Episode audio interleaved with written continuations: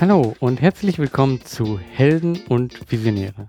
Mein Name ist Georg Stärkner. Dieser Podcast ist für Helden und Visionäre und erzählt wahre Geschichten von Social Entrepreneurs. Er zeigt dir Wege zur sinnvollen Arbeit und deiner eigenen sozialen Unternehmung. In dieser Folge habe ich mit Ralf Sange gesprochen. Ralf Sange ist Gründer von Gründer 50 Plus.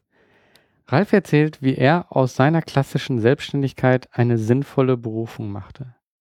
Aber auch, dass sein eigener Weg nicht immer gerade war. Wenn er mit seinem heutigen Erfahrung sein eigener Coach am Anfang seiner Unternehmung hätte sein können, dann wäre vieles einfacher gewesen. Er hätte Entscheidungen schneller und besser fällen können. Er hat es aber trotzdem dahin geschafft, wo er jetzt ist, weil er einfach gemacht hat. In unserem Gespräch wirst du wichtige Tipps bekommen. Du wirst erfahren, was du beim Starten deiner eigenen Unternehmung beachten solltest. Wir werden das Handwerkszeug erwähnen, aber vor allem welche Fragen sich jeder Gründer unabhängig vom Alter stellen sollte.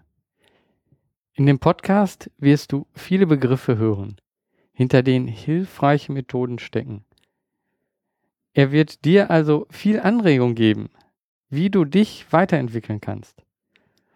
Und darin stimmen Ralf und ich überein. Egal welches Alter, man kann immer noch etwas dazulernen.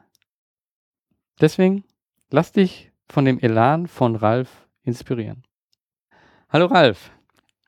Hallo. Ähm, du bist Diplom-Sozialwirt, arbeitest als Coach, Berater und Trainer und unterstützt mit Gründer 50 plus Menschen über 50, die mhm. selbstständig, eine selbstständige Existenz gründen möchten. Vielleicht kannst du dich und Gründer 50 plus nochmal vorstellen. Ja, sehr gerne. Also Gründer 50 Plus ist ein Sozialunternehmen und wir haben uns zum Ziel gesetzt, Menschen ab 50 zu unterstützen, die aus unterschiedlichen Gründen äh, mit dem Gedanken an eine Existenzgründung spielen. Und äh, wir versuchen dort besonders in der Vorgründungsberatung äh, und in der Vorgründungsphase zu unterstützen, indem wir Workshops anbieten, in denen die Menschen halt zusammenkommen. Wir bieten das bundesweit an und äh, in den Workshops können die Teilnehmer dann gemeinsam mit unserer Hilfe, mit unserer Moderation halt an ihren persönlichen Gründungsideen arbeiten. Es geht halt hauptsächlich bei älteren Gründern darum, es sind zwei Hauptmotive, die eigentlich dazu führen, dass man sich mit diesem Gedanken auseinandersetzt. Das eine, das ist eventuell eine prekäre wirtschaftliche Situation. Das kann sein plötzlicher Arbeitsplatzverlust, auch Unzufriedenheit über lange Jahre in einem Unternehmen. Also dass man sagt, Mensch, das kann doch noch nicht alles gewesen sein. Ich würde gerne noch mal eine Tätigkeit ausüben, wo ich mich selber verwirklichen kann. Und es soll natürlich auch finanziell entsprechend, ähm, wie soll ich sagen, nachhaltig sein und tragfähig. Hm, und das ist schon der zweite Hauptgrund. Also neben dem neben der prekären finanziellen Frage eventuell eben auch die Überlegung, ob man halt was macht, was sinnvoll ist, was für einen persönlich sinnvoll ist. Das ist immer eine sehr subjektive Einschätzung. Mhm. Und äh, an der Stelle unterstützen wir halt auch ganz vorbehaltlos, denn das obliegt sozusagen einzig und allein dem Gründer zu entscheiden, was für ihn eine sinnvolle Tätigkeit ist. Mhm. Und äh, so sind wir da sehr offen in unserer Begleitung, vermeiden eigentlich auch so diesen Aspekt Beratung. Ne? Jeder Ratschlag ist natürlich auch in gewisser Form ein Schlag. Mhm. Und das versuchen wir echt zu vermeiden, sondern die Menschen halt zu ermächtigen, sich mit ihren äh, Ideen zu beschäftigen, um am Ende dann eben dieses Workshops auch feststellen zu können, ja, okay, das ist für mich eine tragfähige Möglichkeit, ich gehe da weiter. Oder eben auch ganz bewusst zu entscheiden, ich lasse das, das äh, mache ich nicht. Aber eben aus guten Gründen zu entscheiden, ich mache das nicht. Das ist eigentlich das Ziel auch unseres Workshops, mhm. die Menschen dort an der Stelle zu unterstützen.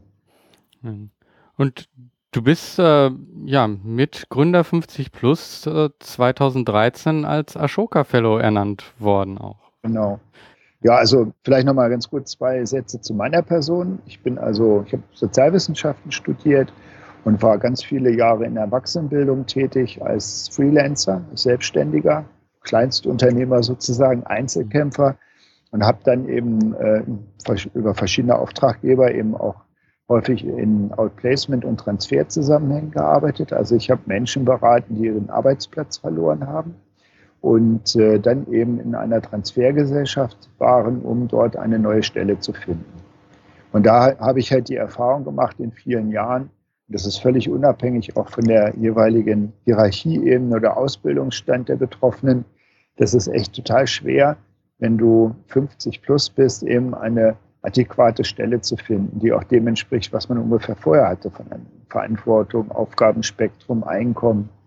Hm. Und da das so schwer ist und viele eben Dutzende Bewerbungen geschrieben haben und einfach auch keine vernünftige Stelle gefunden haben, haben immer wieder eben Teilnehmer und haben gesagt, Mensch, also ich habe eigentlich schon eine Gründungsidee, aber ich weiß nicht so recht. Ne? Wie hm. setze ich das um? Wie kann ich da loslegen?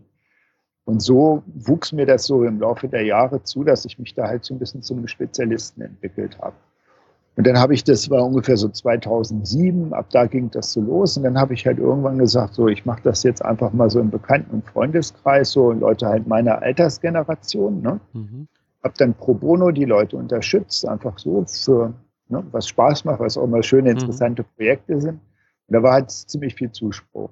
Und dann kam halt nochmal wieder so eine Auftragsflaute. Das ist in dieser, in diesem Bildungsbereich, in dem Sektor, da gibt es halt immer, wie man so sagt, so Schweinezyklen, ne? dass es mal mehr Aufträge gibt, mal auch deutlich weniger. Und das war halt auch wieder so eine Talsituation. Mhm. Und dann habe ich halt gesagt, so jetzt mache ich das ernst. Jetzt, jetzt will ich Gründer 50 Plus richtig als Firma aufbauen mhm. und werde das also weiterverfolgen, werde das verbessern, die Methodologie, mit der ich arbeite, dann eben auch Kollegen suchen, die mich unterstützen und mhm. so weiter. Ja, und dann wurde relativ fix auch eben Ashoka auf mich aufmerksam, weil die ge gemerkt haben, ich adressiere halt ein soziales Problem. Ne? Das ist also praktisch die demografische Entwicklung. Also wir sprechen hier von der Babyboomer-Gesellschaft. Das sind also die Personen, die so zwischen 1950 und 1970 geboren sind. 1970 kam dann so der Pillenknick, dann äh, ging die Geburtenrate rasant nach unten. Aber in dieser Phase sind halt die geburtenstarken Jahrgänge. Und ähm, ja, wir sind halt in gewisser Weise charakteristisch in unserem ganzen Werdegang. Ne? So, es war mhm. bei uns immer total volle Klassenzimmer. Wir waren immer irre viele Leute. Mhm. Ja, die Hörsäle waren überfüllt. Die Leute haben auf den Treppen gesessen. Es gab keine Lehrstellen für viele, ne? also mhm. Lehrstellenknappheit. Das ist heute sieht das ja ganz anders aus. Diese Gott sei Dank die Situation. Mhm. Und es waren dann noch so Themen wie Zivildienst und Bundeswehr. Und also es ist schon so eine ganz bestimmte Gemengelage, auch politisch, mhm. ne, auch so von der Einstellung her, das ist schon eine ganz besondere Generation. Mhm. Und ähm, wenn wir jetzt in Rente gehen, ne, das wird also halt mal hochgerechnet, 2030 wird es ungefähr 18 Millionen Rentner geben in Deutschland und nach jetzigen Prognosen 40 Millionen Leute, die Geld verdienen. Ne? Also mhm. die nach dem Rentensystem praktisch diese fast Hälfte der Leute nochmal finanzieren ja. als Rentner. Und da kann man sich ja schon als Laie vorstellen, dass das problematisch wird. Also viele unserer Generation werden natürlich auch irgendwann, wenn sie dann älter werden, überlegen müssen, wie sie ihren Lebensunterhalt bestreiten, weil mhm. es ist nicht sicher, dass das über die normalen Renten, ähm, Rentenplanung, Rentenberechnung äh, und so weiter sich überhaupt noch trägt. Ja. Du hast, und, hm? Du hast ähm, am Anfang gerade auch so gesagt, dass du eben ähm, ja das zu Anfang per pro bono gemacht hast im mhm. Endeffekt. Du hast äh, mhm. und wie du dann dich entschieden hast, so ja, ich mache da jetzt ein Business raus. Ähm, hast du da irgendwie gezweifelt, ja, wird das möglich sein? Finde ich denn auch Kunden? Weil es ist ja schon ein Unterschied, einfach so jemand zu helfen und das pro bono zu machen und da wirklich dann ein Business rauszumachen. Gab es ja, da ja, Zweifel? Klar. Also es gibt halt äh, in meinem speziellen Bereich, wo ich unterstütze, gibt es eben auch immer Förderprogramme und bestimmte Unterstützung des Staates finanzieller Art für die mhm. Gründer. Ja, es gibt zum Beispiel ähm, das Gründercoaching von der KfW, das macht jetzt eine andere Behörde aktuell, aber das ist ja auch mhm. egal. Und so gab es dort immer äh, eine gewisse, wie soll ich sagen, das ist so eine gewisse Umsatzbasis, die eigentlich schon absehbar war. Das, was eher unklar war im, im Hinblick jetzt auf die Gründung an sich, äh, ist der Aspekt, findet man genug Kunden? Weil das Thema Gründer 50 plus ist eben Also sagen wir mal so, wenn das jetzt so eine einfache, tolle Geschäftsidee zum Beispiel wäre, dann würden das ja ganz viele machen. Aber es machen eben nicht ganz viele. Wir sind in Deutschland das einzige Unternehmen, die sich explizit damit beschäftigt. Mhm. Und das, äh, daraus kann man natürlich auch sozusagen indirekt ablesen, dass es schon auch problematisch ist, diese Menschen zu adressieren. Auf der einen Seite ist äh, fast jeder, mit dem ich spreche, sagt, ah, so eine Idee hätte ich schon. Ne? So, aber viele haben halt äh, Glaubenssätze und Vorurteile, die denen sozusagen verbieten, sich damit auseinanderzusetzen. Zum Beispiel, eine Gründung ist immer ein Risiko. Ne? Man mhm. riskierst du Haus und Hof, pleite gehen. Ne? Oder überhaupt kein Geld kriegen. Da ist zum Teil natürlich auch was dran. Ne? Also ja. wenn man zur Bank geht mit 50 plus und will ein Unternehmen finanzieren, also ich sage, ich spreche jetzt mal von einem kleinen Unternehmen, womöglich noch im sozialunternehmerischen Sektor, mhm. ist also eine Finanzierung schon sehr schwer. Ne? Also wenn man nicht seine Ersparnisse als Gegenwert hinterlegt, als Sicherheit. Ne? Ja, was, Und das, das wollen ja viele nicht. Ja. Ne? Selbst wenn sie Ersparnisse haben. Ne? Ja. Was, was kannst du da für Tipps, so jemand, der damit im, mit dem Gedanken spielt? Was sind so die ersten Schritte oder was sind so Tipps, die du mitgeben kannst als erstes? Also ich finde total wichtig, dass man sich darüber klar wird, ob es tatsächlich auch Kunden gibt. Also mhm. das ist eigentlich generell für Gründungen ja entscheidend, mhm. ne? einfach zu gucken. Also Customer Development zum Beispiel einfach zu, also zu schauen, gibt es Kundschaft, gibt es ja mittlerweile auch gute Literatur zu dem Thema aus dem mhm. Umfeld von Lean Startups. Ne? Also mhm. wie kann ich ohne großen finanzielle Risiken, ohne viele Investments rauskriegen mit Testverkäufen, zum Beispiel Prototypen, äh, Webanalysen, mhm. also je nachdem, wie die Produkte gelagert sind, gibt es eigentlich eine signifikant ausreichende Kundschaft für mich. Äh, gibt es Menschen, die bereit wären für das, was ich denen beschreibe, im, im einfachsten Fall, mhm. sind die da bereit, auch äh, Geld zu bezahlen für. Und das sind ganz, ganz entscheidende Vorüberlegungen. Und das habe ich ja auch gemacht. Ne? Mhm. Also ich, ja. Wie, wie du dann selber deine Unternehmung gestartet hast, kanntest du all diese Sachen? Also waren die dir schon Präsenz? Nö. nee, das kommt jetzt eigentlich dadurch, dass ich mich so intensiv damit beschäftige, dass ich natürlich schon auch schaue, wie, wie können wir unsere Arbeit also methodologisch und theoretisch untermauern. Also wer hat in dieser Richtung schon geguckt und so mhm. und was gibt es da für Erkenntnisse? Nein, nein, aber am Anfang war das eher so Trial and Error. Also wie ich jetzt gestartet. Ich habe halt meine, meine Mandanten da gehabt, die ich beraten habe. Da waren welche bei, die haben gesagt, ich würde gern gründen. Da habe ich mir überlegt, wie kannst du denen helfen? Und dann war relativ schnell klar, es, es geht nicht darum, jetzt irgendwelche tollen Businesspläne zu schreiben oder solche Dinge zu machen, sondern ähm, es geht halt einfach darum, ähm, zu schauen, was ist das, was mich als Gründer persönlich wirklich trägt. Also was ist das, was mich persönlich motiviert? Was ist passgenau zu meiner Erfahrungshintergrund, zu meiner Persönlichkeit, zu meiner Berufsbiografie, mhm. auch zu meinem sozialen Umfeld? Das sind für diese Art Gründung, glaube ich, die entscheidenden Fragen. Mhm. Und alles andere, so wie welche Rechtsform wähle ich oder wie finanziere ich das oder so, das ist, sage ich jetzt mal so ein bisschen despektierliches Handwerkszeug. Mhm. Ja, also das lässt sich klären. Da kann man sich auch nochmal Rat tun, das bei der Bank, bei der IHK oder wo auch immer, kann man sich anlesen. Nirgendwo, es gibt keinen Bereich, der im Internet so stark, ähm, wo man sich so stark in, oder so umfassend informieren kann, wie über das Thema Gründung. Da gibt es ja. also so viele Seiten. Also das ist schon fast zu viel. Ja, ne? das denke ich auch. Es gibt wirklich dieses zu viel Angebot. Da dann das wirklich Gute zu finden, ist oft eben auch schwer. Ne? Und äh, dann hat man oft so eine Angst von etwas, äh, das man nicht genau einordnen kann und weiß nicht, wie man es äh, behandeln soll. Dann ist es so ein, so ein wabernes Etwas. Und solange man das nicht ja. wirklich äh, fassen kann und so Grundbegriffe weiß, äh, hat, hat man irgendwie auch Angst davor. Aber wenn man das einmal irgendwie so Grundlagen gelernt hat davon oder kennt, dann ist es einfach so, dann kann man es einordnen und dann ähm, ist es auch viel besser handelbar. Ne? Ja, und da werden auch Größenordnungen klarer. Ne? Also viele glauben, ja, musst du Mitarbeiter anstellen oder mhm. brauchst du so und so viel Kapital. Das ist ja gar nicht in jedem Einzelfall gegeben. Also vor allen Dingen das Entscheidende finde ich bei unserer Arbeit ist auch, dass wir wirklich auf die einzelne Person gucken, obwohl wir natürlich in Gruppen arbeiten, aber das hat den Sinn, dass die Menschen sich gegenseitig unterstützen können. Ne? Du hast eigentlich in einem Workshop hast du eigentlich immer gleich äh, multiple Intelligenzen. Ne? Also das ist immer mehr als, als das, was der Einzelne halt könnte. ist die Summe halt in so einer Gruppe. Und wenn man das gut moderiert und zusammenbringt, dann ist das ungeheuer fruchtbar. Mhm. Also da kann man, äh, was weiß ich, stundenlang am Schreibtisch sitzen. Du kommst nicht darauf, auf Fragen, die dir einer en passant stellt, ja, einfach mhm. nur so, und das sagst du, ja, stimmt eigentlich, ne? Mhm. so zum Thema Zielgruppen zum Beispiel mhm. oder Kundenbeziehungen ne? oder Vertriebskanäle.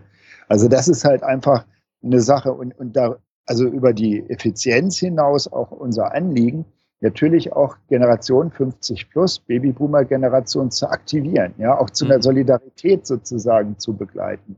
Ja. Also das ist schon auch unsere gesellschaftliche Mission. Ja, also das klingt euch ja wirklich scheinbar sehr gut. Ne? Und vielleicht nochmal ein bisschen zurück zu dir, äh, wie du das dann so gestartet hast. Hat das alles so geklappt, wie du dir das vorgestellt hast? War das so ähm, ein Weg, der so vorgeebnet war und dann ging das ah, so durch? Oder äh, gab es da Stolpersteine? Ja, na klar. Also es ist halt wie bei jeder Gründung. Also Im Grunde sind wir ja auch als Social Business, sind wir ja ein Start-up. Ich habe heute immer noch das Gefühl, wir sind eigentlich ein Start-up, weil so richtig das Schäflein im Trocknen hast du nicht. Mhm. Also selbst wenn du dann als Schucker Fellow wirst, wir haben internationale Preise gewonnen, wir haben Investoren gewonnen mittlerweile. Aber man kommt immer wieder auch natürlich durch die Skalierung, also durch das Wachstum an Punkte, wo du wieder vor neuen Fragestellungen stehst. Mhm. Ne, zum Beispiel jetzt im Moment ganz aktuell für uns, wir sind Bildungsträger und fragen uns, wie können wir unsere Leistung sinnvoll an Jobcenter und Arbeitsämter adressieren. Ne? Da gibt es mhm. einfach Interessenlagen, die wir so auch erstmal erforschen müssen. Wir wissen gar nicht genau, was wollen die eigentlich. Ne? Oder wie können wir das in Unternehmensumfeld platzieren, unser Angebot. Ne? Mhm. Und das sind immer wieder neue Herausforderungen. Und das war von Anfang an so, dass, ich meine, klar, startest du halt am Küchentisch als Ein-Mann-Unternehmen das ist schon mal die größte Herausforderung, wie kriegst du eine Website zustande, die einigermaßen mhm. erträglich aussieht. Ne? Und mhm. also das sind so viele, also im Grunde genommen kommt man da nie raus. Also wenn du so ein Sozialunternehmen gründest, da bist du eigentlich nie gesettelt. Das mhm. ist immer, immer eine absolute Hyperherausforderung. Vor allen Dingen, weil sich zum Beispiel ja auch gesetzliche Grundlagen ändern. War bei uns jetzt auch. Also die Basis unserer Workshop-Finanzierung ist von einem Tag auf den anderen per Gesetz Federstreich gestrichen worden. Alles mhm. weg, alles anders. Ne? Und da musst du dann schon gucken, wie, wie kriegst du das jetzt geregelt. Ne? Mhm. So. Mhm. Da ist eben auch etwas, was ja bei Sozialunternehmen noch viel schwieriger oft ist, ist diese mhm. Finanzierung. Äh, hat das von Anfang an, hattest du dir da einen Plan gemacht oder äh, bist du Stück für Stück vorgegangen und hast gesehen, wie das klappt? Also wenn ich jetzt als Gründungsberater spreche, ne, muss ich jetzt natürlich vorsichtig sein, was ich sage. Ne? Ja, aber äh, erzähl ruhig aus dem Leben. Also im Endeffekt, ja, es ist, glaube, äh, ja, es ist ja, so. Ne? Genau. Ja, nee, also ich persönlich habe das in den ersten Jahren eigentlich aus, aus meinem Vermögen finanziert. Ich habe halt ganz normal gearbeitet als Berater. Ja? Mhm. Und alle Aktivitäten von Gründer 50 Plus, die habe ich praktisch als Zuschuss, weil ich überhaupt gar nicht die Möglichkeit hatte, da nochmal nennenswert irgendwie Umsätze oder so zu erzielen. Das war erstmal überhaupt gar nicht, das war eigentlich auch gar nicht die Absicht mhm. zu Beginn. Also zu Beginn war die Absicht, dieses Angebot möglichst vielen Menschen zu machen, dass die eben das nutzen können und fertig. So, das war. Und dann habe ich gedacht, naja, wenn du dann als äh, Gründungsberater vielleicht noch das eine oder andere Mandat kriegst aus diesem Kreis der Teilnehmer aus mhm. den Workshops, wenn die sagen, jo, ich gründe und Herr Sanger, wollen Sie mich nicht unterstützen, dann kann ich dafür halt ein Honorar erlösen, das ist gefördert und so. Das war sozusagen mein innerer Deal so bei der Sache. Da habe ich gedacht, so das, das passt. Ne? Mhm. Dann habe ich das halt immer so äh, quasi äh, subventioniert aus meinen Mitteln, ne? so wie ein Hobby halt irgendwie so auf ja. einer. Ne? So, und dann hatte ich aber ja auch das Glück, dass ich den einen oder anderen Preis gewonnen habe und habe damit auch Preisgeld bekommen. Ne? Mhm. Und das hat diese finanzielle Geschichte, das ist natürlich ein Aspekt, den hast du bei kommerziellen Unternehmen mhm. natürlich. Ne? Das ist, hast du dann im Social Business Bereich. Ne? Mhm. Da wurde mal ein Preisgewinn, also schon auch, aber ist egal. Jedenfalls, da ist es noch einigermaßen äh, einfacher oder liegt es eher noch auf der Hand. Ne? Ja. Und dann war die, ja? die Aufmerksamkeit nutzen. Ne? Die Aufmerksamkeit, ja. die man für ein soziales Business hat, sollte man auf jeden Fall nutzen, um damit auch voranzukommen. Ja, ja, klar. Also ich habe zum Beispiel von dem ersten Preisgeld, was ich gewonnen habe, das waren, glaube ich, 3000 Euro, da habe ich dann so einen PR-Berater bezahlt. Ne? Mhm. Das war natürlich jetzt, naja, ich würde es heute so nicht mehr machen, ehrlich mhm. gesagt. Die Kohle war weg und da habe ich auch gedacht, na gut, okay. Ja, man weiß es im Nachhinein immer nicht. Ja. War das jetzt wirklich vielleicht hat doch der Richtige das gelesen, gerade bei Ashoka, weil danach kam dann die, irgendjemand hat mich dann bei Ashoka nominiert und das sind natürlich so Glücksfälle, da kannst du auch keinem, das ist eben einfach, entweder nominiert dich einer, die gucken das an und sagen, ja, das passt, ne? Das kannst ja. du aber nicht erzwingen. Das ist einfach, das ja. ist so, das ist so nicht, ne? Und das ist natürlich für dieses Projekt jetzt Gründer 50 Plus und auch für mich als Social Entrepreneur war das natürlich jetzt ein absoluter Turbo-Kick, ne, der diese äh, Ashoka Fellowship sowohl inhaltlich, weil du ja auch entsprechende Weiterbildung in Anspruch nehmen kannst und hm. Unterstützung von ähm, von Pro Bono-Partnern von Ashoka, ne, also Rechtsanwaltskanzleien und hm. Beratungsunternehmen aber natürlich in der ersten Phase eben auch finanzielle Unterstützung. Und du bist halt hast einfach ein tierisches Netzwerk plötzlich. Und das ist natürlich eine Situation, naja, das ist wie ein Sechser im Lotto, ehrlich gesagt. Wie, wie ist, äh, Netzwerk ist auch ein guter Punkt. Im Endeffekt, ja. du hast ja alleine gestartet und ja. ähm, aber du arbeitest ja jetzt mit mehreren zusammen. Ihr seid ja schon ein größeres Team. Wie ja. sind so die ersten Unterstützer dazugekommen? Wie hab, hast du die ersten mit ins Boot geholt? Es gab also ehrlich gesagt auch viel so Spin-off. Ne? Also ich hatte mehrere Menschen, die mitarbeiten wollten, eine Zeit lang auch mitgearbeitet haben. Dann haben das unterschiedliche Motive. Einer hatte vielleicht keinen Bock mehr, der andere, der hat aber auch so kommerzielle Aspekte gesehen. Äh, die er dann eigentlich selber für sich nutzen wollte und dann wieder raus ist aus, aus dieser, das war eine immer lockere Vereinbarung, das war jetzt mhm. nie irgendwie ein Vertrag oder irgendwas. Auch die Firma ist, also ich bin der Gesellschafter, Geschäftsführer, der Einzige, ne? Also das ist jetzt, das sind keine Menschen mit als Gesellschafter zum Beispiel drin, ne? Mhm. Aber es hat sich jetzt mittlerweile halt ein Kernteam von fünf Leuten gebildet, wo ich auch zugehöre halt, also ich bin der fünfte sozusagen, mhm. ne? Also für Backoffice und für Partnerbetreuung und für Vertrieb und also alles, was so akquisitorische Geschichten angeht und eine Seminarleiterin. Und wir fünf, wir sind praktisch sozusagen der, das Hirn ne, von Gründer 50 hm. Plus jetzt. Und daneben gibt es halt eine Anzahl von Kooperationspartnern, weil wir sagen, wir, unser Geschäft ist total lokal orientiert. Also wir müssen nah bei den Menschen sein, um gut arbeiten zu können. Und deswegen haben wir für die Skalierung halt ein Kooperationspartnersystem gewählt. Man könnte dazu auch Social Franchising sagen. Hm. Allerdings ist der Unterschied eben, dass wir zum Beispiel keine Abschlussgebühr verlangen oder solche Sachen. Ne? Hm. Also muss man nicht Geld bezahlen, um bei uns mitmachen zu können, sondern wir, hm, wir schulen halt praktisch unsere Methodologie.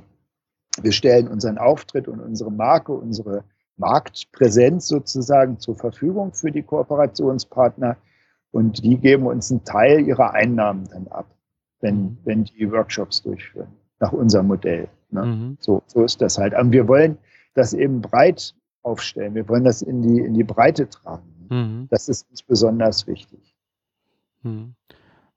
Ja. Ähm, so im, in der täglichen Arbeit, ähm, da hat man ja unterschiedliche Sachen zu tun, auch einige Sachen, die man vielleicht nicht so mag. Wie, wie motivierst du dich manchmal so? Weil, also ich persönlich mache viel Sport. Also das ist für mich einfach total wichtig. Ich ja. mache manchmal zweimal am Tag Sport. Morgens laufe ja. ich, abends gehe ich ins Studio und mache Yoga. Oder im Sommer dann halt noch Radfahren und so. Ne? Also das ist für mich total wichtig, weil ich bin auch nicht so ein Bürohengst. Ne? Ich bin eigentlich auch eher der, der sich so in diesen Workshops auch wohlfühlt und so. Aber durch die Arbeit bin ich natürlich jetzt mehr oder mehr auch zu diesem Experten sozusagen geworden ne, für dieses Thema und mhm. repräsentiere das, die Idee ja auch in der Öffentlichkeit. Mhm. Hm? Also jetzt beim nächsten äh, Social Entrepreneurship Summit werde ich auch Vorträge halten und mhm. Ab und an kommt mal eine Interviewanfrage mhm. für Podcasts zum Beispiel. ja. Naja, so eben. Also das, ja. die, die, ich sage damit, die Aufgaben verändern sich. Ne? Ich bin jetzt schon mehr so eine Galionsfigur für dieses Thema geworden. Mhm. Auch als Experte schon ein bisschen bekannt dafür. Ne? Mhm. Also dass Medien auch aufmerksam werden und auch überregionale Medien und so ändert sich das Aufgabenprofil. Ne? Ich bin auch unglaublich viel unterwegs mit dem Auto, weil ich eben auch die Kooperationspartner, die sitzen also zwischen Kiel und München und, und Leipzig und Köln und so. Und da muss ich dann auch immer hinfahren oder fahre da immer hin und die mhm. zu unterstützen und so. Also das ist schon eigentlich eine super, super Arbeit. Also das liegt mir auch total. Da habe ich echt total Lust zu. Ne? Also ich fühle mich total erfüllt von der Tätigkeit. Das ist mhm. einfach, auch bei allen Schwierigkeiten. Ne? Das ist natürlich unheimlich wichtig für die Motivation. Dann ist ja die Motivation schon schnell da. Ja. Und das ist eigentlich auch der Tipp generell für jeden Menschen, der überlegt, egal in welchem Alter, ob er so ein Projekt, sage ich jetzt mal, um nicht immer diesen Begriff der Gründung, Existenzgründung zu bemühen, also ein persönliches Projekt, von dem er halt auch finanziell oder wirtschaftlich irgendwie leben möchte oder was, was beiträgt zu seinem Einkommen, dass er hauptsächlich, und das ist das, was wir unseren Leuten in den Workshops auch wirklich nahelegen, guckt, was ist passgenau für mich, ne? wo mhm. fühle ich mich wohl. Nicht irgendwie solche Opportunities, wenn du denkst, ah, da gibt es irgendein tolles Produkt und das verkaufe ich jetzt oder so und eigentlich habe ich da gar keinen Bock drauf. Klar kann man das auch machen. Es gibt solche Fälle ja auch und die Leute, die machen dann ihr Geld und gut ist. Ne? Mhm. Aber wenn ich was Nachhaltiges machen möchte oder vielleicht auch was sozial Relevantes, was mich wirklich erfüllt und wo ich wirklich vielleicht so eine kleine Spur hinterlasse in der Welt. Ne? Mhm. Also dann muss ich wirklich zunächst einmal gucken, was für mich persönlich passgenau ist und welche meiner persönlichen Stärken und Fähigkeiten kann ich hier in die Waagschale werfen. Mhm. Dann darf man auch nicht zögern, sich Unterstützung zu holen. Ne? Also wenn ich was nicht gut kann, wenn ich jetzt nicht der begnadete Buchhalter oder Controller bin oder so, dann muss ich versuchen, mir jemanden zu suchen, der mich da unterstützt, ne? mhm. ne? der das besser kann als ich. Ne? Und, und so glaube ich, das ist das eigentliche Geheimnis, dass man seine Kräfte vervielfältigt, dadurch, dass man eben auch mit einer Menschen zusammenarbeitet. Mhm. Gibt es Bücher, die dich unheimlich geprägt haben? Auf jeden Fall. Günter Faltin, wir sind das Kapital. Okay. Beziehungsweise Kopfschlägkapital. Mhm. Also Günter Faltin kann ich nur wärmstens empfehlen zu lesen. Ähm, ist also die Basis unserer Methodologie. Der konzentriert sich, also das ist eben einfach so die Botschaft, äh, man muss keine besonderen Eigenschaften haben, um Gründer zu sein. Man muss nur drei Dinge, die drei wichtigsten Dinge, die es überhaupt gibt bei Gründung, ist Konzeptarbeit, Konzeptarbeit und Konzeptarbeit. Mhm. Also immer wieder drüber nachdenken, immer wieder sich mit den eigenen Ideen auseinandersetzen. Und wo geht das besser als in der Gruppe? Ne? Also wenn ich mich selber immer in Frage stelle, am Ende komme ich in eine Klapse irgendwie, aber, ne, aber wenn ich mich mit Leuten austauschen kann, dann kann ich so eine Konzeptarbeit machen. Ne? Von der Idee zum Konzept und vom Konzept dann eben zum Geschäftsmodell. Mhm. Und da gibt Günther Faltin echt super Anregungen und hat ja auch die Tee-Kampagne ins Leben gerufen. Das ist ja auch eine ganz bekannte Unternehmung, wo er eigentlich den ganzen Teehandelssektor auf den Kopf stellt mit seinem neuen Ansatz. Mhm. Das hat natürlich echt auch Charme. Ne? Ich meine, muss nicht jeder gleich eine Teekampagne gründen, aber mhm. also wie gesagt, Günter Faltin finde ich super. Mhm. Dann habe ich noch, was ich auch sehr gut finde, was jetzt eben entdeckt ist, Steve Blank, Handbuch für Startups. Das ist diese äh, Customer Development mhm. Ansatz. Also Lean Startup heißt eben nicht investieren in Produktionsmittel, bevor ich weiß, ob ich mein Zeug überhaupt, was ich da produzieren werde, verkaufen kann, ne, sondern wirklich erstmal hingehen und Kundenanalyse machen, mit Menschen sprechen, die Kunden befragen, den Prototypen oder Ideen vorstellen, die zur Handlung auffordern. Was würdest du denn als Subskription kaufen? Ne? Wie hm. willst du das kaufen? Was würdest du bezahlen? Und da sind Methoden beschrieben, wie man das machen kann. Ne? Steve Blank finde ich hervorragend.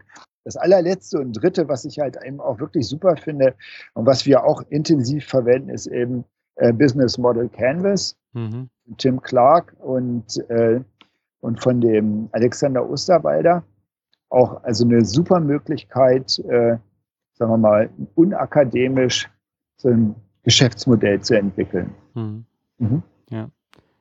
Ja, zu dem ähm, Steve Blank, äh, der hat ja auch äh, freie Kurse. Ich verlinke das dann noch in den Show Notes, ähm, wie ja. man Customer Development macht. Super. Und ähm, das ist wirklich unheimlich hilfreich. Also ich habe das äh, auch durcharbeitet zusammen mit einer Gruppe und das war wirklich auch ja. nochmal so ein Augenöffner. Ja, finde ich auch. Ja. Ähm, momentan, was beschäftigt dich so momentan? Oh ja, im Moment versuchen wir halt ähm, eigentlich hauptsächlich zwei Sachen. Einmal versuchen wir unser, unser äh, Workshop, unsere Workshops bei der Arbeitsförderung unterzubringen, also Arbeitsämter, Jobcenter, um Menschen, die einfach in so einer bedrohlichen finanziellen Situation sind, auch die Perspektive einfach mal möglich zu machen, da mal drüber nachzudenken, ob eine Gründung vielleicht eine gute Idee sein könnte für sie in dem Alter eben auch wirklich was Adäquates zu machen, nicht nur zu finden, sondern eben auch wirklich was zu machen, was für, für sie super und also passgenau ist. Ne? Mhm.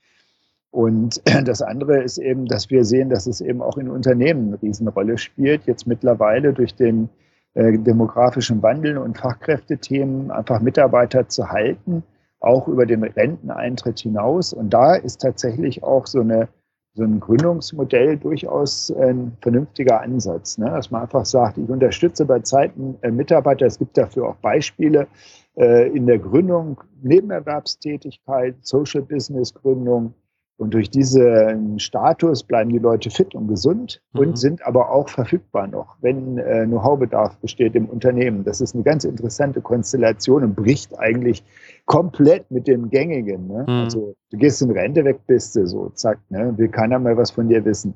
Und das ganze Know-how ist futsch und es gibt auch eigentlich so rechtlich gesehen oder, oder ja doch rechtlich gesehen eigentlich kaum Möglichkeiten, das irgendwie einfließen zu lassen. Und daran arbeiten wir, da also Alternativen aufzubauen. Aber das können wir halt nur mit Unternehmen gemeinsam. Hm. Und das ist so ein Thema, was uns im Moment sehr umtreibt. Hm. Hm.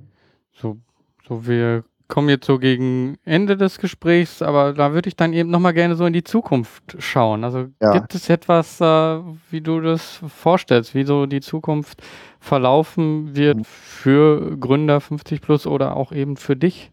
Mhm. Hm. Naja, also ein Sozialunternehmen ist ja dann besonders erfolgreich, wenn es sich überflüssig gemacht hat. Ne?